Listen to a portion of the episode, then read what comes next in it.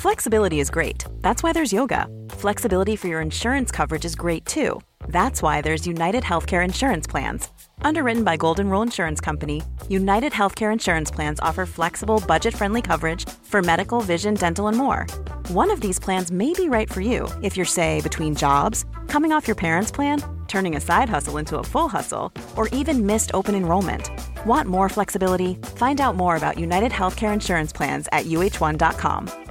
Ruby Franke was known by millions as a very tough mom. That's exactly the way she wanted it. The social media star amassed a huge following of supporters and detractors alike, preaching the values of strict discipline. But you'll learn in a new podcast available exclusively on Wondery Plus how the small empire built by this momfluencer crumbled the moment her 12 year old son escaped their home and called 911.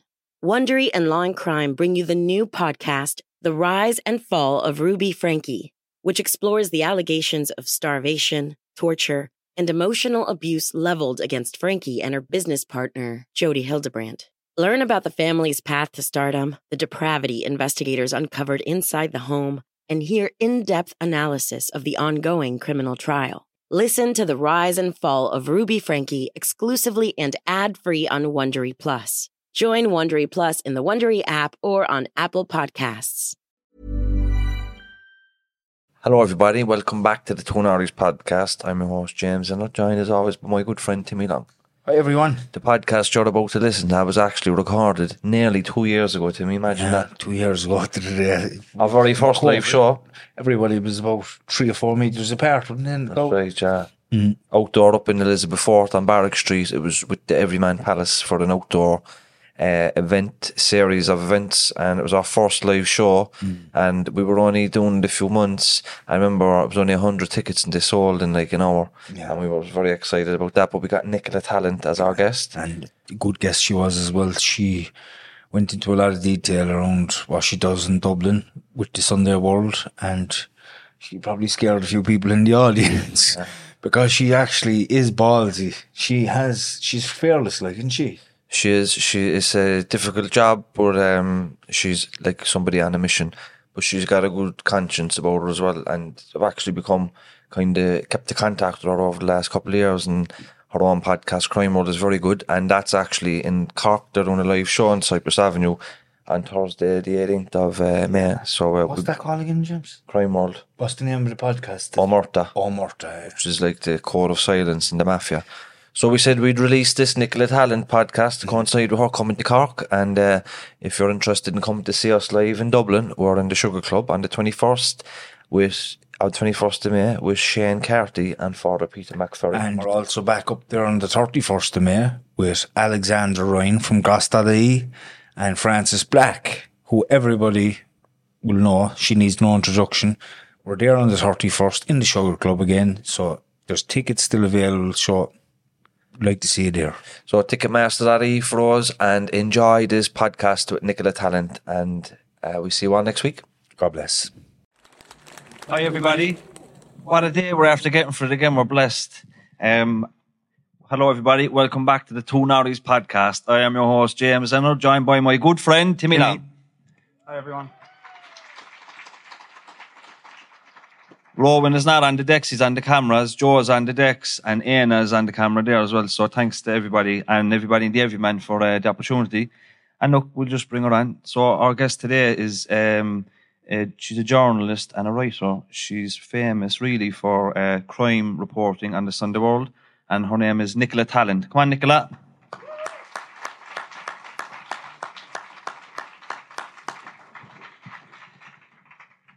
And you might be aware we didn't advertise Nicola's name beforehand because she might upset one or two people and they might be standing up in the gallery there with a.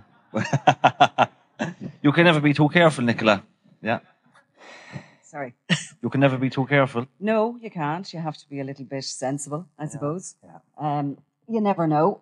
Um, look, the chances of anything happening had you advertised would be fairly minimal, but I still just have to be a little bit careful. Just always, you know. But um, I You can't let complacency set in because if you're complacent here, it might feed into another time and another time. Yeah. And before you know it, your guard is completely down. and we wouldn't like to be egged. No. or a hard boiled one if it was a big gangster. or a cabbage or whatever, you know. But look, uh, I said to you before, there's easier ways to make a living. How, in the name of God, did you get into this t- line of work? Oh, God, I asked myself that actually uh, quite a lot.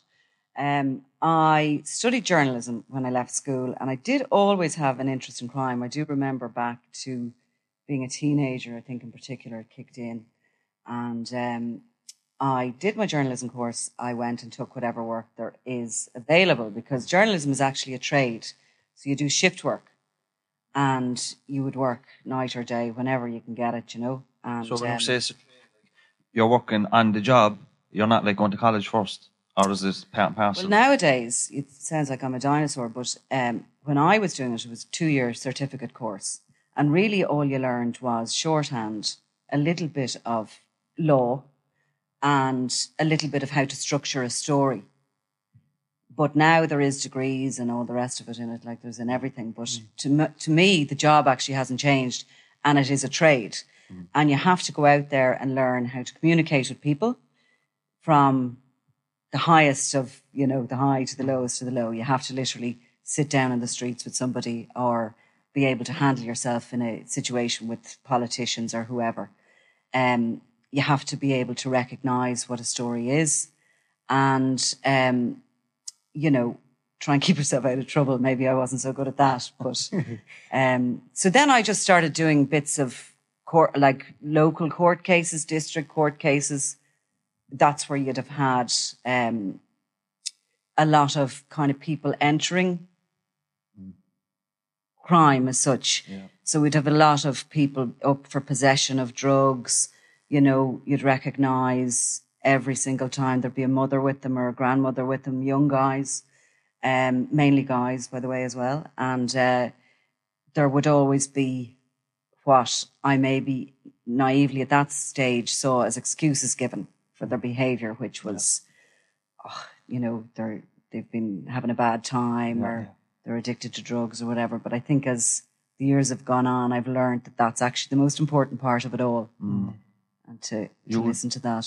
Like, did, did you get more of a critical understanding as you matured, or was there education, or Yeah, I definitely got as I mature as I matured myself. I did do a H dip in criminology, um, when I got into it proper, and um, I think just from meeting people and speaking to people, you get your greatest education of all.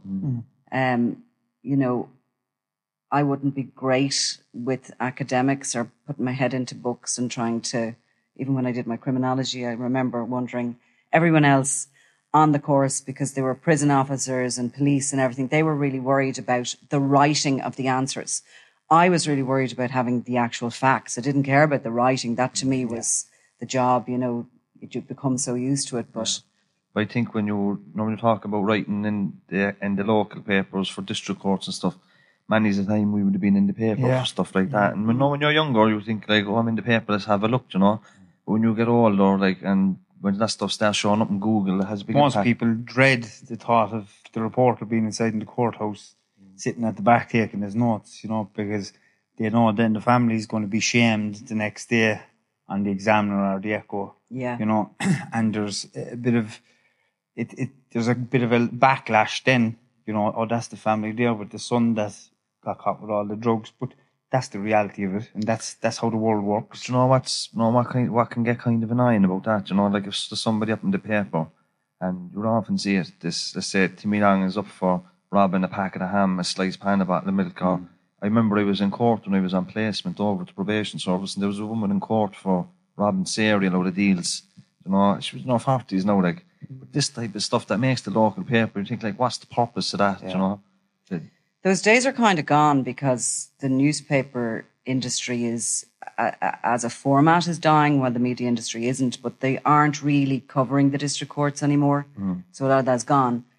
But at the same point you make about seeing your name in the paper the mm. next day it's now going to be online and it's there forever. Mm. And it's let you know whereas the paper would be wrapping chips you know and you know maybe not everybody would have seen it the internet, you know, you Google and somebody goes for a job and there they are, you know. And I do you think it's that's? difficult. Do you think that is fair you know, do you think it's fair in people, say, for instance, somebody may have done one or two bad things in their lifetime, um, and next all of a sudden, that that story on the, on Google is going to follow them for the rest of their lives because I have tried to get stories from my past off Google, you know, because um, when I was going for a job with a, a company, a, a construction firm, I knew that they would just type my name in, and as has has happened, you know, it's it's just I don't think it's fair that it follows people around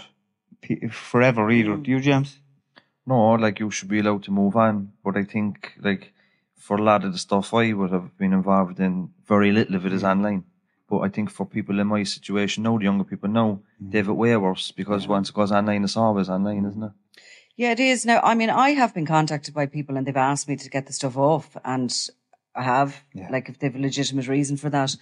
Um, we do have to cover the courts and we do have to cover, and I suppose we don't have time to everybody that's before a district court to ask them what their background is or what they intend to do or do they, you know what I mean? So maybe there is a place that there should be, say, certainly the newspapers have an umbrella uh, organization called News Brands, and maybe there's a place that you could be able to contact there and, and request it because there's a press ombudsman and there's a press council. We're operating under a huge amount of rules and guidelines these days and codes of conduct.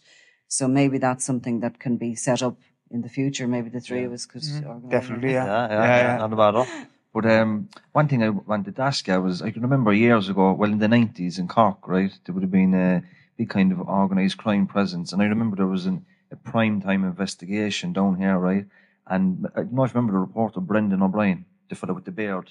Brendan He used to be, well, he doorstepped a few people down here, you know, that had big profiles, you know. Did you ever do that?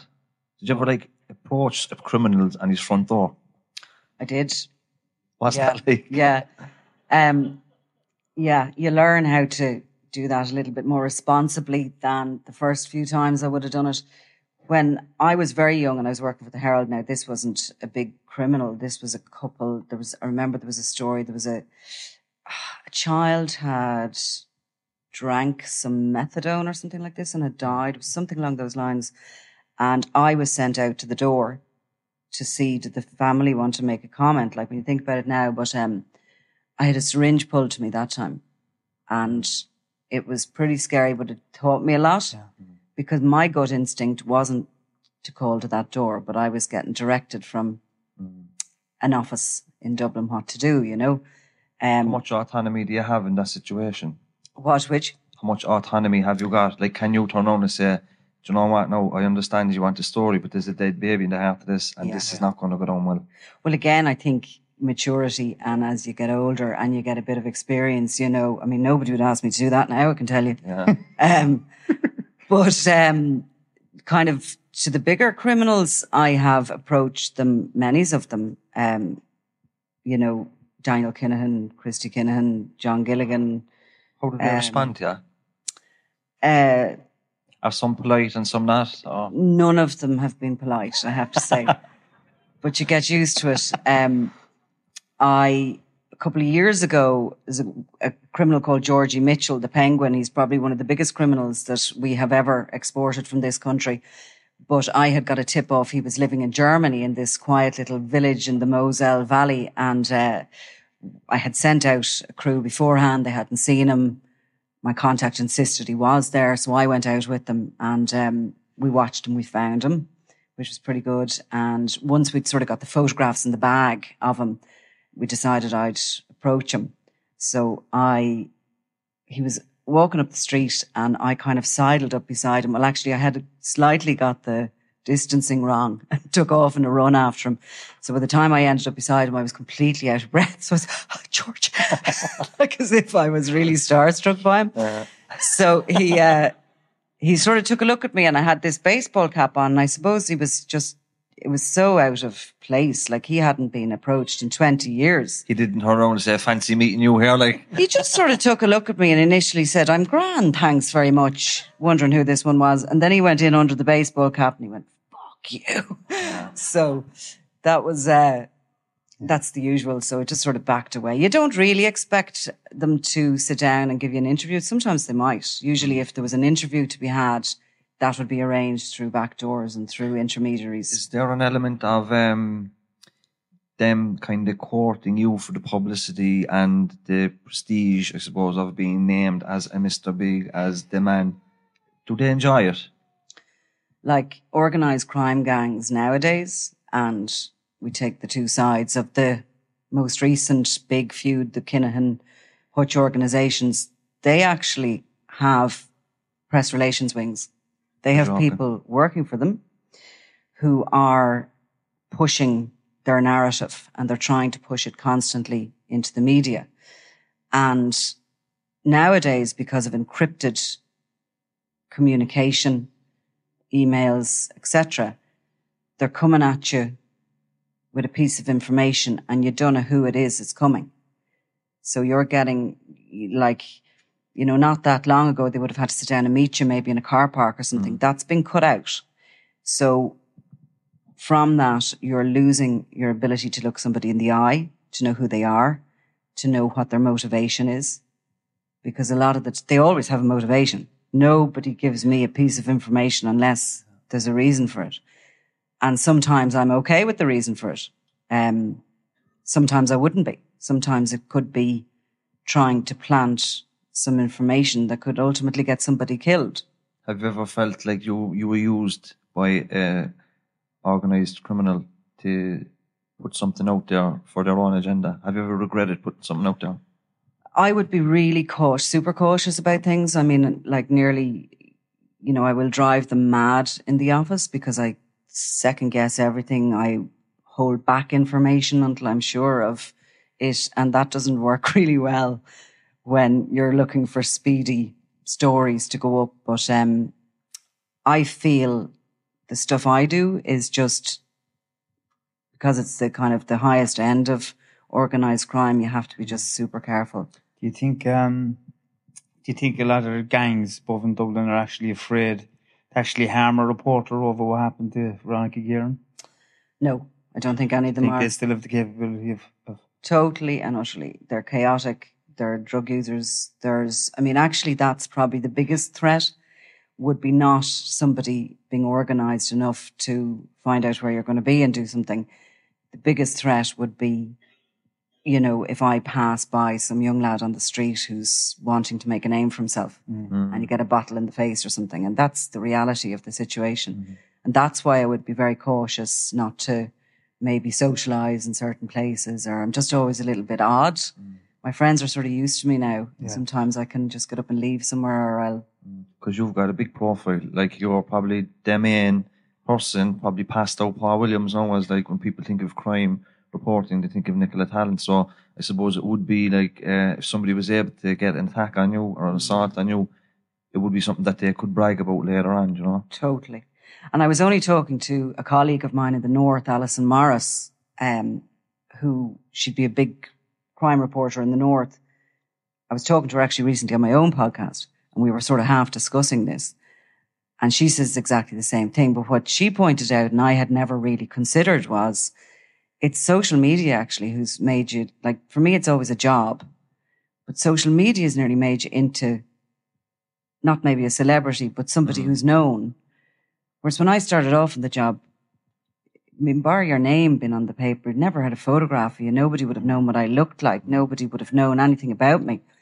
Um, you know, and now here we are sitting on the stage in Cork talking about No, the job. no, like, you know, it is a bit strange, but How how do you think um, crime in Ireland has evolved or changed since you began reporting on it? Well, it has. Look, I think that um, when I began, and I began really reporting on the stuff when John Gilligan was brought back to Ireland, What year are we talking? 1998. A couple of years after Veronica Guerin. I think 98. She was murdered in 96. So he went to the UK first of all, and then he was put in Belmarsh prison and he was returned. Uh, he was extradited back to Ireland and himself and others were put before the Special Criminal Court, which had never before been used for gangland criminals. It was always for subversives. and many's a person from Cork, I have to say, because that's a lot of the criminality in Cork would have been around that. Um, but so they were brought back, and if you think about Gilligan, within two years of selling cannabis, I think he was estimated to have been worth 20 million. But if you got involved at that level now, maybe selling cocaine, you could probably be worth about 200 million within two years. It's scary money. It is. But there's a lot of blood then on your hands as well from that. And when you get in that deep, there's no way back. You know, No. it's it's there's there's there's a few things that that will lead to, and it's either death or life in prison. You know, um, and death is mainly it mainly happens like if you go to prison and you spend the rest of your life in there for a murder, you're one of the lucky ones, really. Because if you're at the top, you don't last very long, you know, and that's what I've seen myself in the last few years. Any criminal that's outside of the obvious at the moment, like any criminal that's at the top in the last 20 years, their lives are on But constantly. ev- even in even in Dublin is mad because you young fellas now become very rich very quickly mm. and dying before they're twenty five. You know, like it, it's a lot different to the rest of the country in Dublin, isn't it? Well, and they're living like they're just living these mad lives. There's no, they don't think of the future. It's like as if they just are living for the day, spending for the day. Everything they do, there's no consequences because they're not thinking past tomorrow. Um, and they're users, big time users. I mean, I'd know a lot of the kind of, uh, who I won't name anybody as regards this, but a lot of them that would be be well known and you'd hear the names.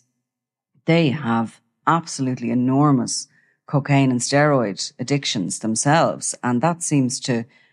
Uh, it's like as if when you get when you get somebody with a you know a big alpha male type personality, and you mix it with the steroids and the coke, you're just creating this monster. Like I mean, some of them are terrifying even their own families. You know, they're terrifying everybody around them. Their behavior is just so scary. Like, and they only come to an end if they get shot or they shoot somebody and get caught.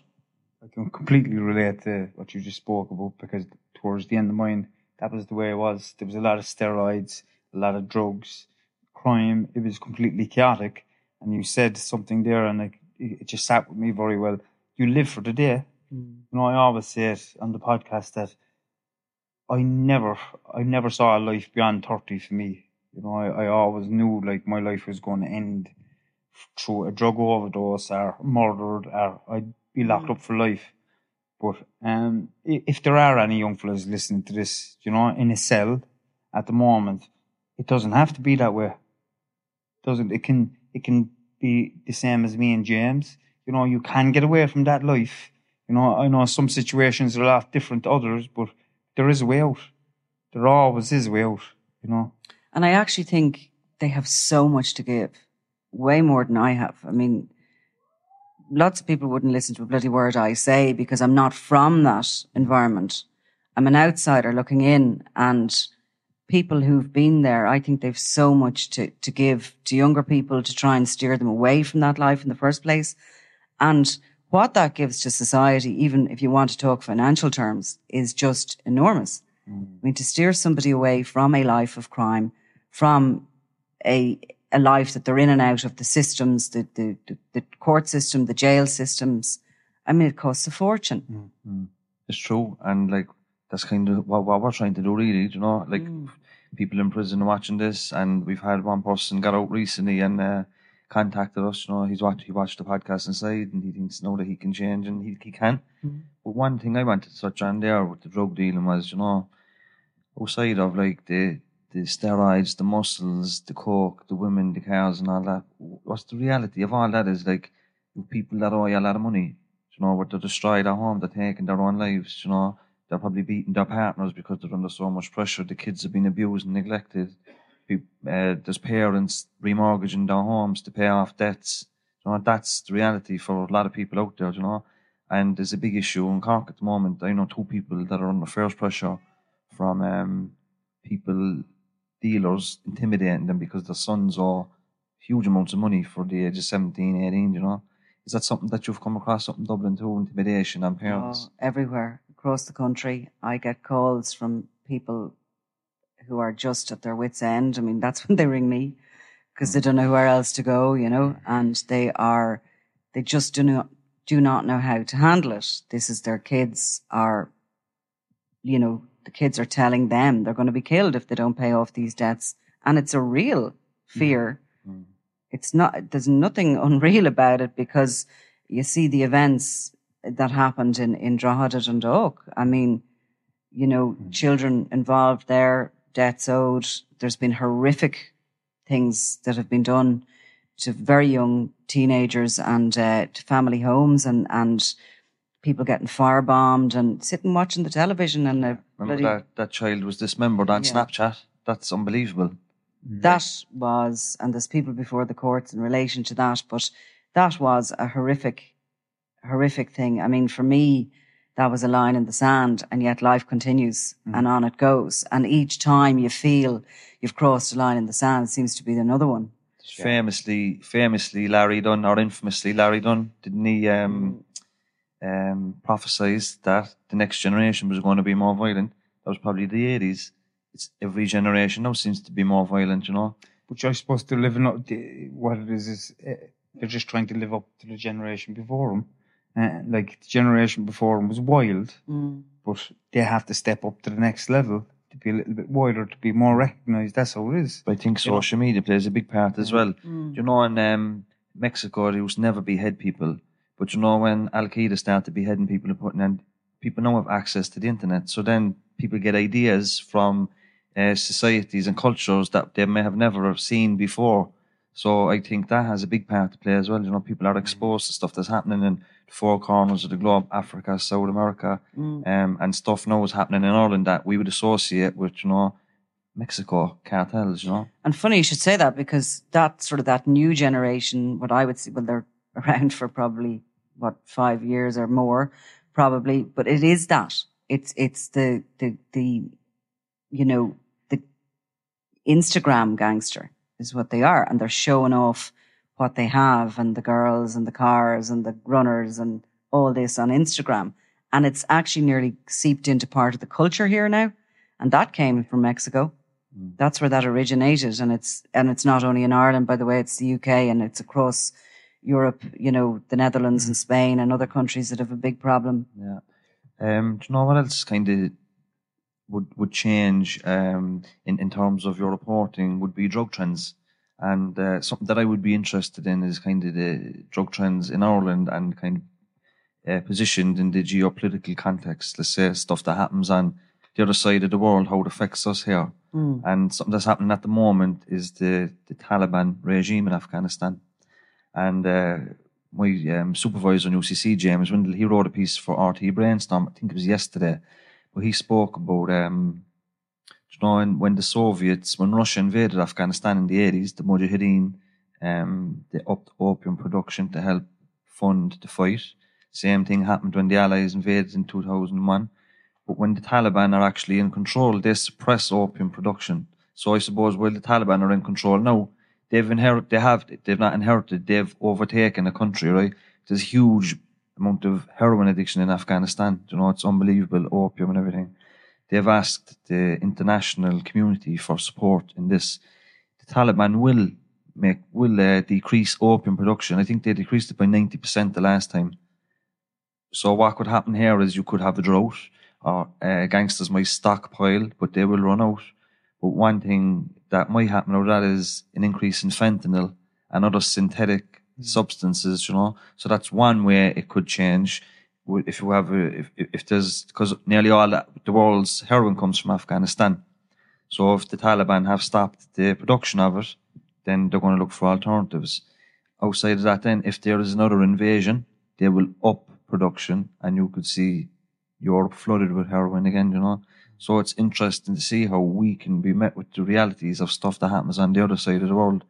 Do you uh, liaise with correspondents in other jurisdictions as well? most definitely and funny the Taliban thing is never, it's never as black and white as it appears when it comes to these terrorist organizations because the Taliban have funded themselves from heroin production.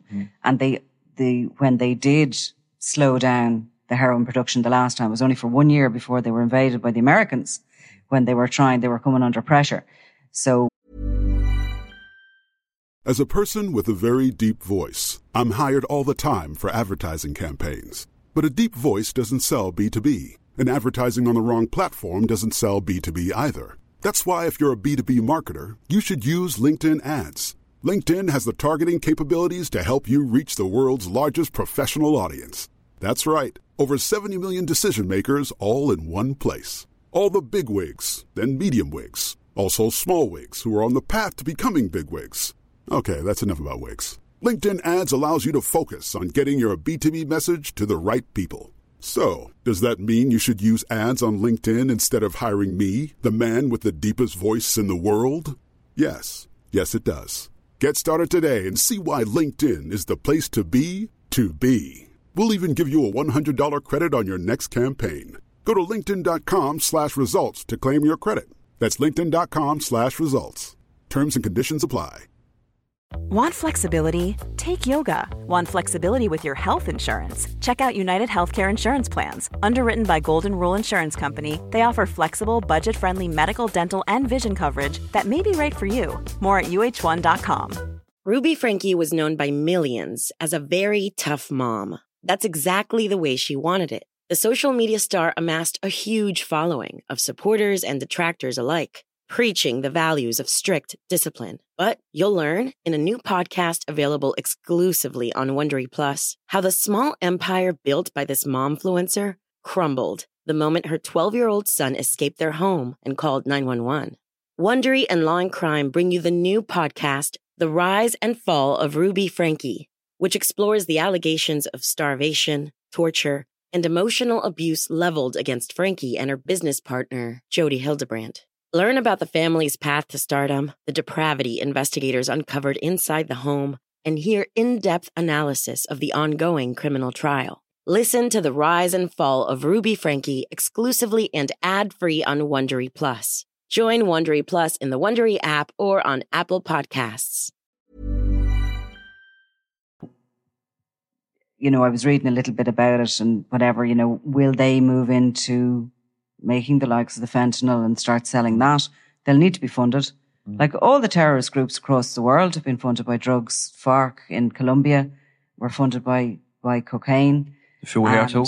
Sorry, There few, few exactly. There's a few here too who, who always put out their PR agents to say they hated it and all the rest of it. But it's all, it's all very sort of complex and, and, um, I find it, uh, interesting to keep a broad view on what's going on elsewhere because, you know, that's when you can start to properly learn what it's all about. What is a, you know, a bag of heroin being sold in the streets about? What is a line of cocaine being sold about? And, and do, do people who buy it understand where their money is going to and what's happening with it? It's not just going into the luxury villas of the drug barons. It's also going into the hands of terrorists and, uh, for the purchase of weapons and bombs and everything else.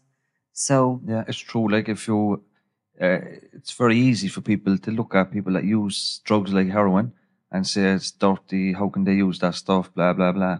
But cocaine comes from South America mainly. There's children being slaughtered for that too. There's women and children being slaughtered for that too. And if you're snorting off the cistern of a toilet in the in a city here, um, the amount of devastation that has to happen so you can get that and the cistern, like people can be oblivious to that, you know. And I I've said it before. I remember being back at parties in my using days. Now, if I was after scrubbing myself up and I went out to the pub, which would have been very rare, but uh, back to a gaff to be snorting cork off the table, lecturing me about drugs because my drug was heroin. You know that that happens today still. Like That was ear- that was early in the that was early on though when Cork, like when heroin came to Cork, it was probably two thousand still stigmatized today, though. Well, it's not as bad as it was before. You know, it's not But as you know, bad. you It's- could you could have people that use cocaine, right, sitting around, bad mouthing people that use heroin. Well, lis- listen, focus. Cocaine is probably the biggest problem we have in this country at Mm. the moment between cocaine and crack. You know, they're like the crack cocaine is, like from my own experiences. Once you start trying it, you know, it just takes its own route and um, becoming big and Cork now as causes well. its own problems. Like you know, but um, let's drag it on a small bit there. I want to start talking about something that I think is very important. Right, it's your podcast. Right, you wrote a book a few years ago called The Witness. Great book. I read it when I was in prison. Right, but you made a podcast about it. Um, and Joey O'Callaghan is, is the guy's name. And I think that was probably one of the best podcasts I've listened to. You know, can you tell the people in the audience a little bit about it? And Joey. So Joey O'Callaghan was a guy I met in 2012 initially, and uh, he had given evidence in a gangland trial, in a murder trial some years previous, and disappeared into the witness protection program. He was only 19 when he gave evidence in a court, and I often wondered about him and what had happened to him. And they were two really serious criminals, Brian Kenny and Thomas Hinchin, and they'd murdered a young guy called Jonathan O'Reilly, and um, like he was so brave to stand up in court to them and so young and all the rest of it. When people go into the witness protection program, there's actually laws in place for you not to go looking for them. So they just go missing. But I'd had contacts with, um, other people who'd been on the witness protection and they weren't too happy about the aftercare, etc. And I just did wonder. And I eventually found and got in contact with his mother. And, uh, Joey had indeed had an awful time after it, but I met him and, um, our relationship started there. He was a really good guy who had got stuck in a really bad circumstance and couldn't see a way out of it. And he was used and abused by Brian Kenny. He was literally removed from his family and moved into Kenny's own compound. And he was, you know, turned into a drug dealer and, you know, um, a thief and everything else and he had an amazing ability to tell his story from the beginning. From the first time I met him, he had this incredible ability. Sometimes people just can't tell their stories. They just don't have the therapy or the education or the language or whatever it is. And you're trying to drag information out of them. With Joey, it just flowed from day one. And I found him very vivid in his descriptions of everything. And, um, anyway, we just kept in contact. And then in recent years, he was in a place that he had been through a year's therapy in the Priory and had become even more able to tell his story because of that. He had a full understanding of what had happened to him and he'd been groomed, which is what really is going on these days. Um, so we did the book and then we kind of, like I love podcasting as you guys do. It's brilliant, but sort of wondered, well, how do you podcast somebody who, you know, who can't really be identified. Yeah. But at the same time, your voice, like if you couldn't see me, I could be mm. anybody. Do you know what I mean? Or if you had never seen me, a voice is your voice. So we decided we'd try it and we'd see how we got on. And it was COVID and lockdowns and all the rest of this sort of stuff. But eventually we created what was really quite raw. There was no major, well, there is production obviously going in in the background. The production is allowing him tell his story without butting in, without, you know, me jumping in or the mm. producer Ian Mullaney jumping in. We sort of sat back as much as we could and allowed him tell his story. And I think it gives you this almost ringside seat into what it was like. Hmm.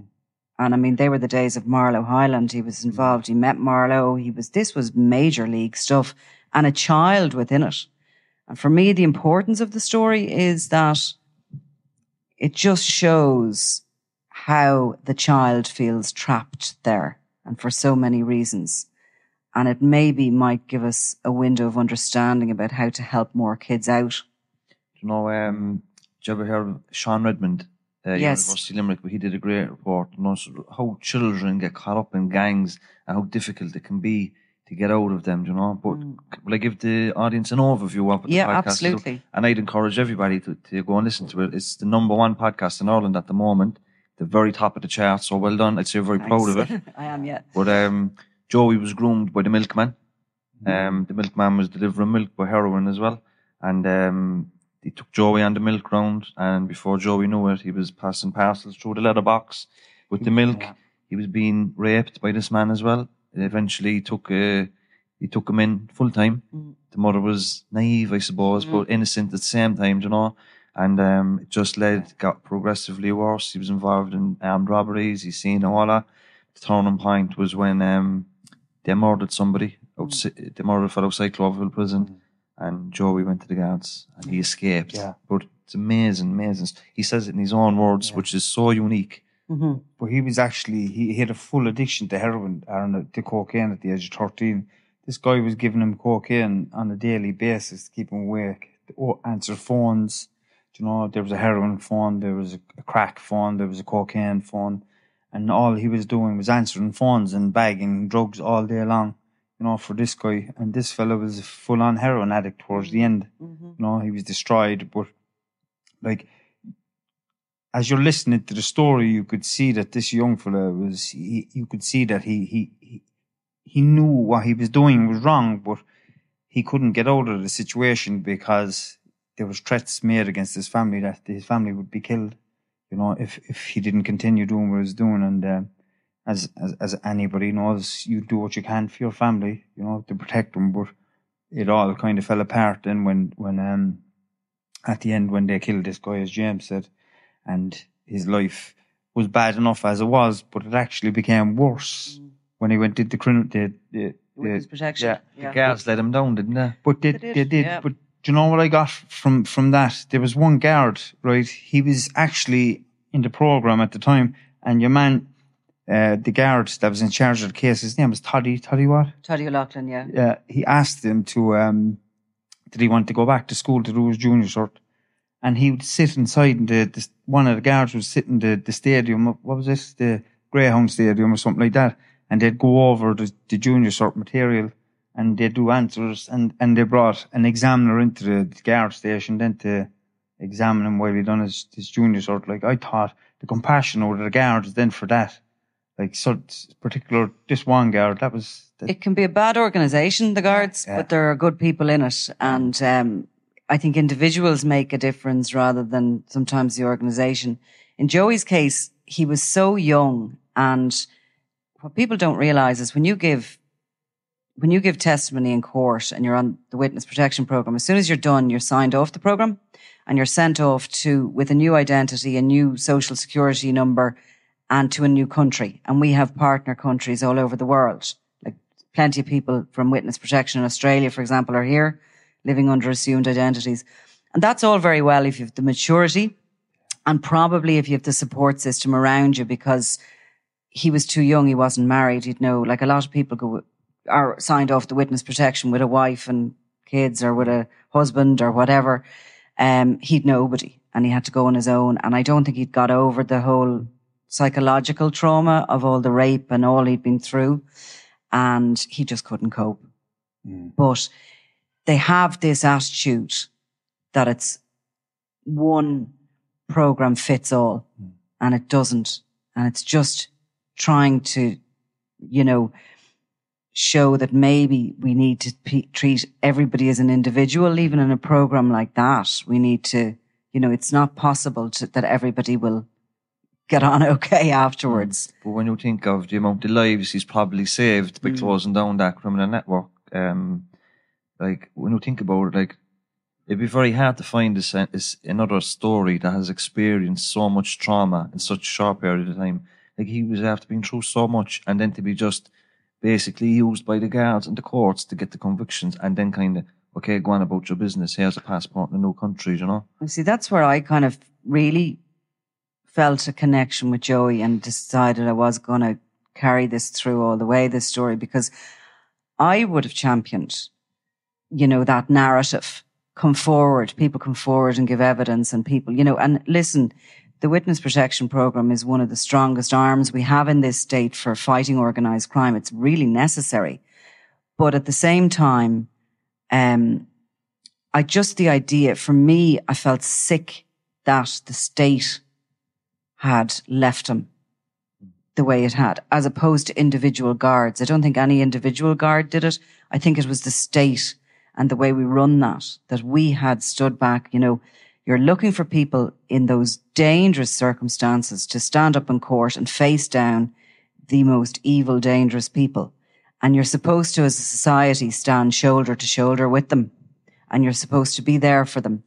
But instead, we're just dropping them after it and letting them paddle their own canoe. And I just think it's wrong. Mm. the saddest part of that podcast I thought was, you know, when, when the guards brought him to the house and they says, right, Joe, you get your belongings. He mm. had no belongings. What he had was a bed, a table, a chair, and a scales to bag. He had no clothes or possessions or anything. And he was like, I, I have nothing. And he didn't realize like how bad he had it. Mm-hmm. When he realized then like that he probably should have clothes, he probably should have maybe PlayStation or the telly or s- a radio. He had nothing, you know, and that was just so sad. So I hope he's done well for himself today. You know, I wish him nothing but the best. He's one of the most resilient characters I've ever come across in my life.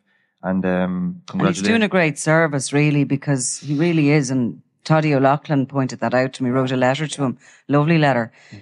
But he is continuing to do a service by, you know, hopefully a lot of people in education have said to me that they'd like to see the podcast, his story used as a kind of a, you know, wherever you could to, to get kids to listen to it. Mm-hmm. This is the reality of this world. Yeah. And this is, this is really, this is what it's like. It's not about flashing around Dubai and in, in Exactly. Balenciaga runners or whatever. Does it? Do you hear many stories like that? You know, as severe as his. Is it actually still happening? You know, like Definitely. Um, by the time people would maybe come to me, they're desperate. Yeah. Like they've tried everywhere else. I mean, nobody from that world wants to come to the media. Mm. I mean, I'd be a pariah. I'd be seen as a pariah. I'm called a rat Mm. regularly, which always actually amuses me Mm. because uh, even that whole concept, I think, is so empowering to the individuals at the top of and the ones who are making the money. That whole concept. If I could click my fingers and change anything, it would be that cult like belief that there are, you know, everyone's a rat because they speak up. That's just, that silence is empowering the people who are benefiting and only them and nobody else. But, uh, so, you know, when people come to me, they would be described as rats. I'm described as a rat. Everyone's rats. There's rats everywhere, right? So it's fine. It doesn't bother me. I just find it just, you know, I just find it amazing that it, it is so deeply embedded in communities. But uh, when they do come, they're desperate and they'll, you know, they're looking for something. They don't know what they're looking for. Sometimes I could do something for them. Mostly, I probably can't. I can try and steer them in the right direction. Um, you know, if they're in debt, I would always say to them to go to the guards, who are rats as well, I think, by the way. But anyway, you know, they'll just, they'll never kind of, uh, you know, they'll just sort of advise them on what's the best way out of a debt because the debt, I mean, that world has no receipts. There's no, even if you pay 10,000 today, they could come back and look for another 10 off you tomorrow, especially if they the think, happens all the time because they think you have the money. Um, and I can see why parents pay it. If it was my own children that were going to be kneecapped, I would, you know, do anything to stop that. And as you said a while ago, they're not idle threats. And when No. Joey O'Callaghan was being threatened that his family was going to be murdered, these came from people he knew was potential they have committed murder already. So he'd no reason to doubt them at all, you know. Mm-hmm. But um, how did you get into the podcasting? Well, um, I actually started doing some stuff like on Eamon Dunphy's thing, The Stand. And he asked me to come on and do a bit of crime. And I had uh, done a bit of audio, quite like audio. Um, but I did that for about two years and I learned quite a lot from Eamon, I have to say. I learned a, a lot, especially to just relax and to not be concerned about, like, I think the first time I had to do an interview on radio, I nearly got sick. Go away. I nearly got sick. The idea of, oh my God, what am I going to say? It's just quite different just- to writing, like, isn't it? Totally different. Yeah. Totally different. Then television, you're just like a, ra- a rabbit caught in the headlights, the cameras and the lights and everything. Still hate that actually. I know how you feel. No, yeah. I can definitely relate to you, dear. Anya. No, don't like the cameras. Don't even like getting my photograph. Never got used to that. Just some people are more natural with that. But um, so I did learn a good bit of, and then I wanted to I wanted to do a crime one, and because sort of this um it sort of broadens what you have to say in a way. Like I would have been, the Sunday World is a particular product, which is very much in your face, you know, photograph of somebody, you know, big headline. Is this the beginning of it? Yeah. we better be better hurry on here now to get get you all to the the pub. But um, I think you have an ability to to come across a little bit more empathetic, and you can you can explain yourselves better. You have a little bit more time to do it. Like you know, a front page story. Uh, and then a spread, as we call it in the Sunday world, is a thousand words. And that's really difficult to try and get anything across that isn't a fact. You cannot tackle the problems of the world or And I've heard you speaking before saying that um you might write the article or the story in the Mm. paper, but you don't like the editor chooses the headline. Is that correct? Yeah, yeah. So like uh, people might associate you with the headlines, I did to be honest with you. Yeah, you know, I had um, right. a perception of you, you know, based off the underworld, which I didn't really like. But no, Mm. as I come into recovery, I could see the damage, the negativity in the stories, and Mm. uh, and I understand like that. The, I know underneath all this glamorous stuff was the, the realities of the Joeys and all that. Like, Mm. but um, when I seen you on the Tommy Tiernan show, and then I start listening to your own podcast with Trina, actually was there. Mm. But you know, I. I get began it, it, it done you more justice, I think, because people get to see the real Nicola and um, you know the, the amount of compassion you have, and that came through as well, came across as well with, with the Joey piece. You know, so I think it's of great benefit to you. You know that people see like you're not a one-dimensional Sunday World tabloid writer. Yeah. There's a lot more depth Yeah. Mm. You know, I mean, there was probably a stage in my career when I was happy with being that. You Mm. know, I was kind of like in, you know, I- I quite enjoyed the going after those big stories. I still do get a buzz from that. But, um, do you know, if there's somebody, you know, out there that can be, we can find or whatever. But, um, it's just newspapers are really cold mediums.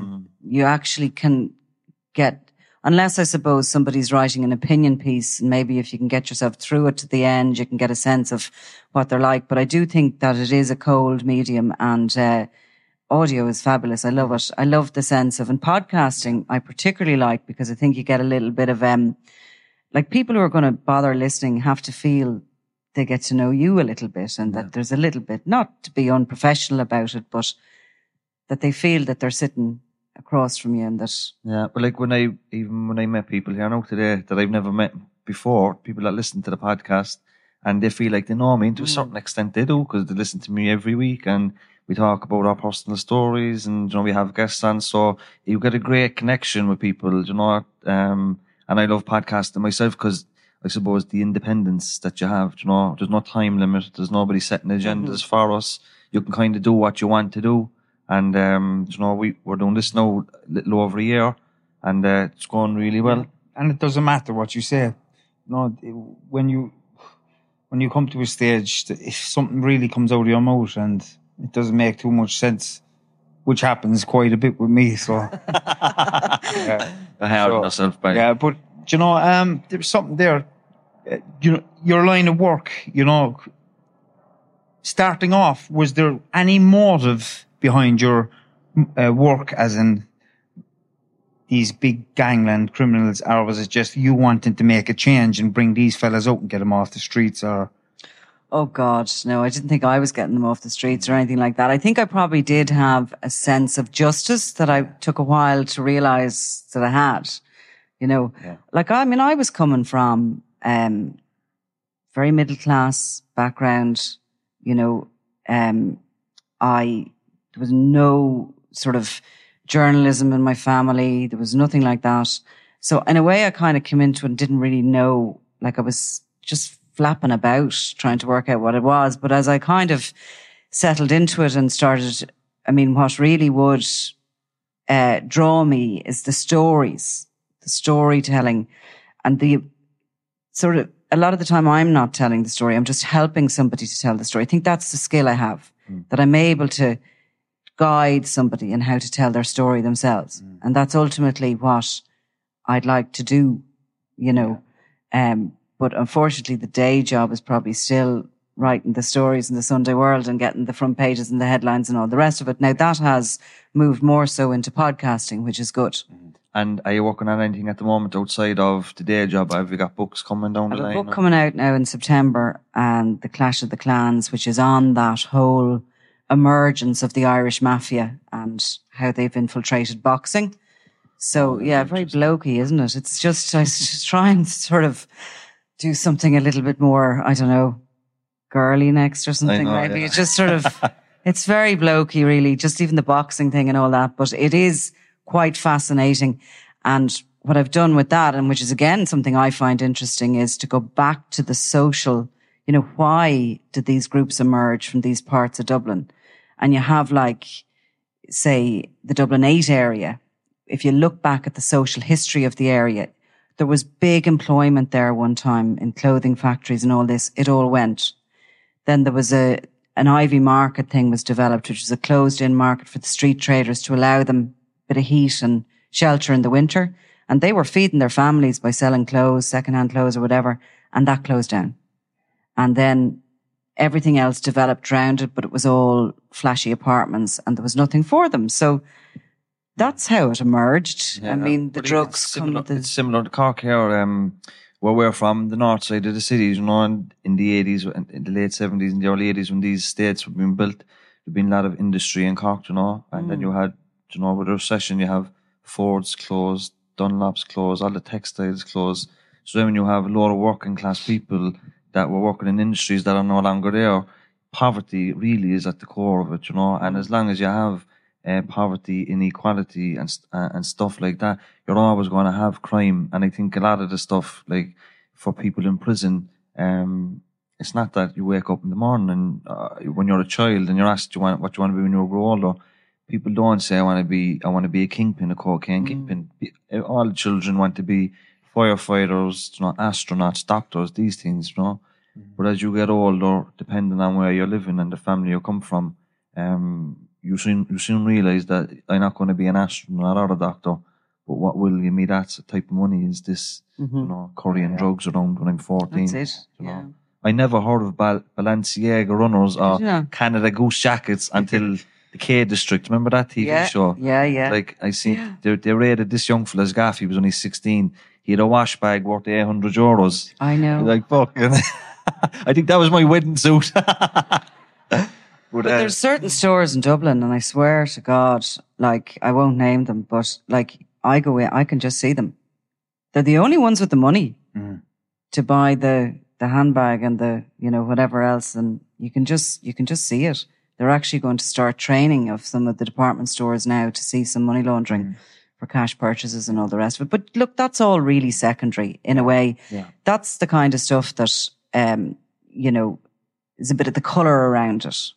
But what's really going on, I suppose, is going back to the childhoods. I mean, in some cases, if the family are involved, and I know one particular family that the grandparents are actually, they're about to become great grandparents and they are living off the proceeds of drugs. Very, very, you know, having a very nice lifestyle of it. They're actually sending their grandchildren out to sell drugs. And there's been people murdered within the family unit. Uh, I find that extraordinary. It's insane. It's absolute, your grandchildren? Like, I mean, I, I can actually understand that mentality, mm, you know, because once upon a time I would have had that mentality until I broke away from it. I can understand it and it's completely nuts. And that's the way I was before. I was completely off my game, you know. Um, I didn't understand too much about the normal world or how people really lived, you know, because in my head, everybody thought like I did and lived the same life I did, you know. So it's completely insane for somebody to do something like that, and it shows value for life as well. It shows, you know, that there's no awareness there of the consequences of their actions and and the younger generation. But I think in a in a in a society where we can be very uh, a consumer society, where we're very materialistic, that um, you can use any means necessary to get your possession, and sometimes it's your own family members, you know, which is shocking. Like, but look, yeah, we leave it there, we. yeah. Thanks, Nicola. All right, thanks Round of very applause, much. bualadh bos.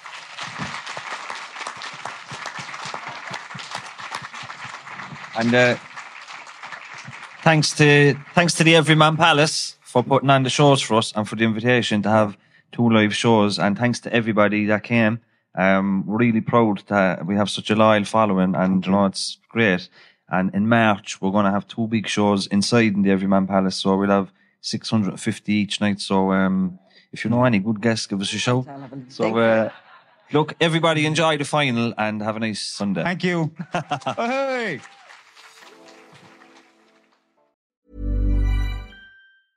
Ruby Franke was known by millions as a very tough mom. That's exactly the way she wanted it. The social media star amassed a huge following of supporters and detractors alike, preaching the values of strict discipline. But you'll learn in a new podcast available exclusively on Wondery Plus how the small empire built by this momfluencer crumbled the moment her 12 year old son escaped their home and called 911.